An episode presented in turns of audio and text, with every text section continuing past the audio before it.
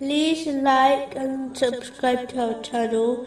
Leave your questions and feedback in the comments section. Enjoy the video.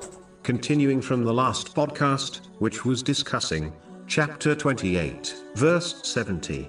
To him is due all praise in the first life and the hereafter, and his is the final decision, and to him you will be returned. The fact that the beginning and end is connected to praising Allah, the Exalted, this clearly indicates the purpose of creation, that in reality, everything in between should also be dedicated to praising Allah, the Exalted. This is not only done through one's words, by through one's actions, by fulfilling the commands of Allah, the Exalted, refraining from His prohibitions, and being patient with destiny, according to the traditions of the Holy Prophet Muhammad, peace and blessings be upon him.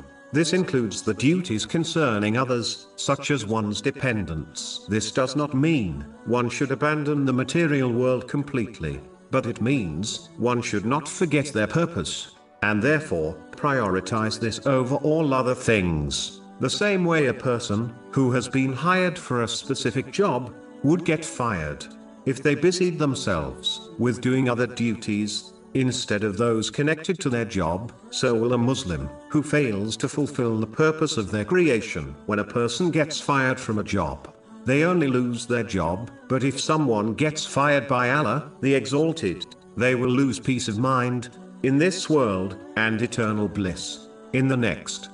A Muslim should always remember the end of their journey and reaching the court of Allah, the Exalted, as this journey is inevitable. It is therefore vital for Muslims to prepare adequately for this meeting by behaving in the manner discussed earlier.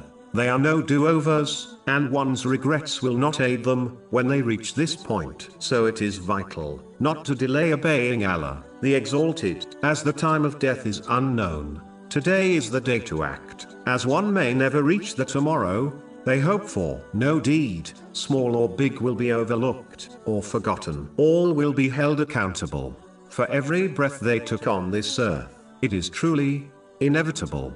Therefore, Muslims must dedicate more efforts in preparing for it than preparing for things which might not occur, such as one's retirement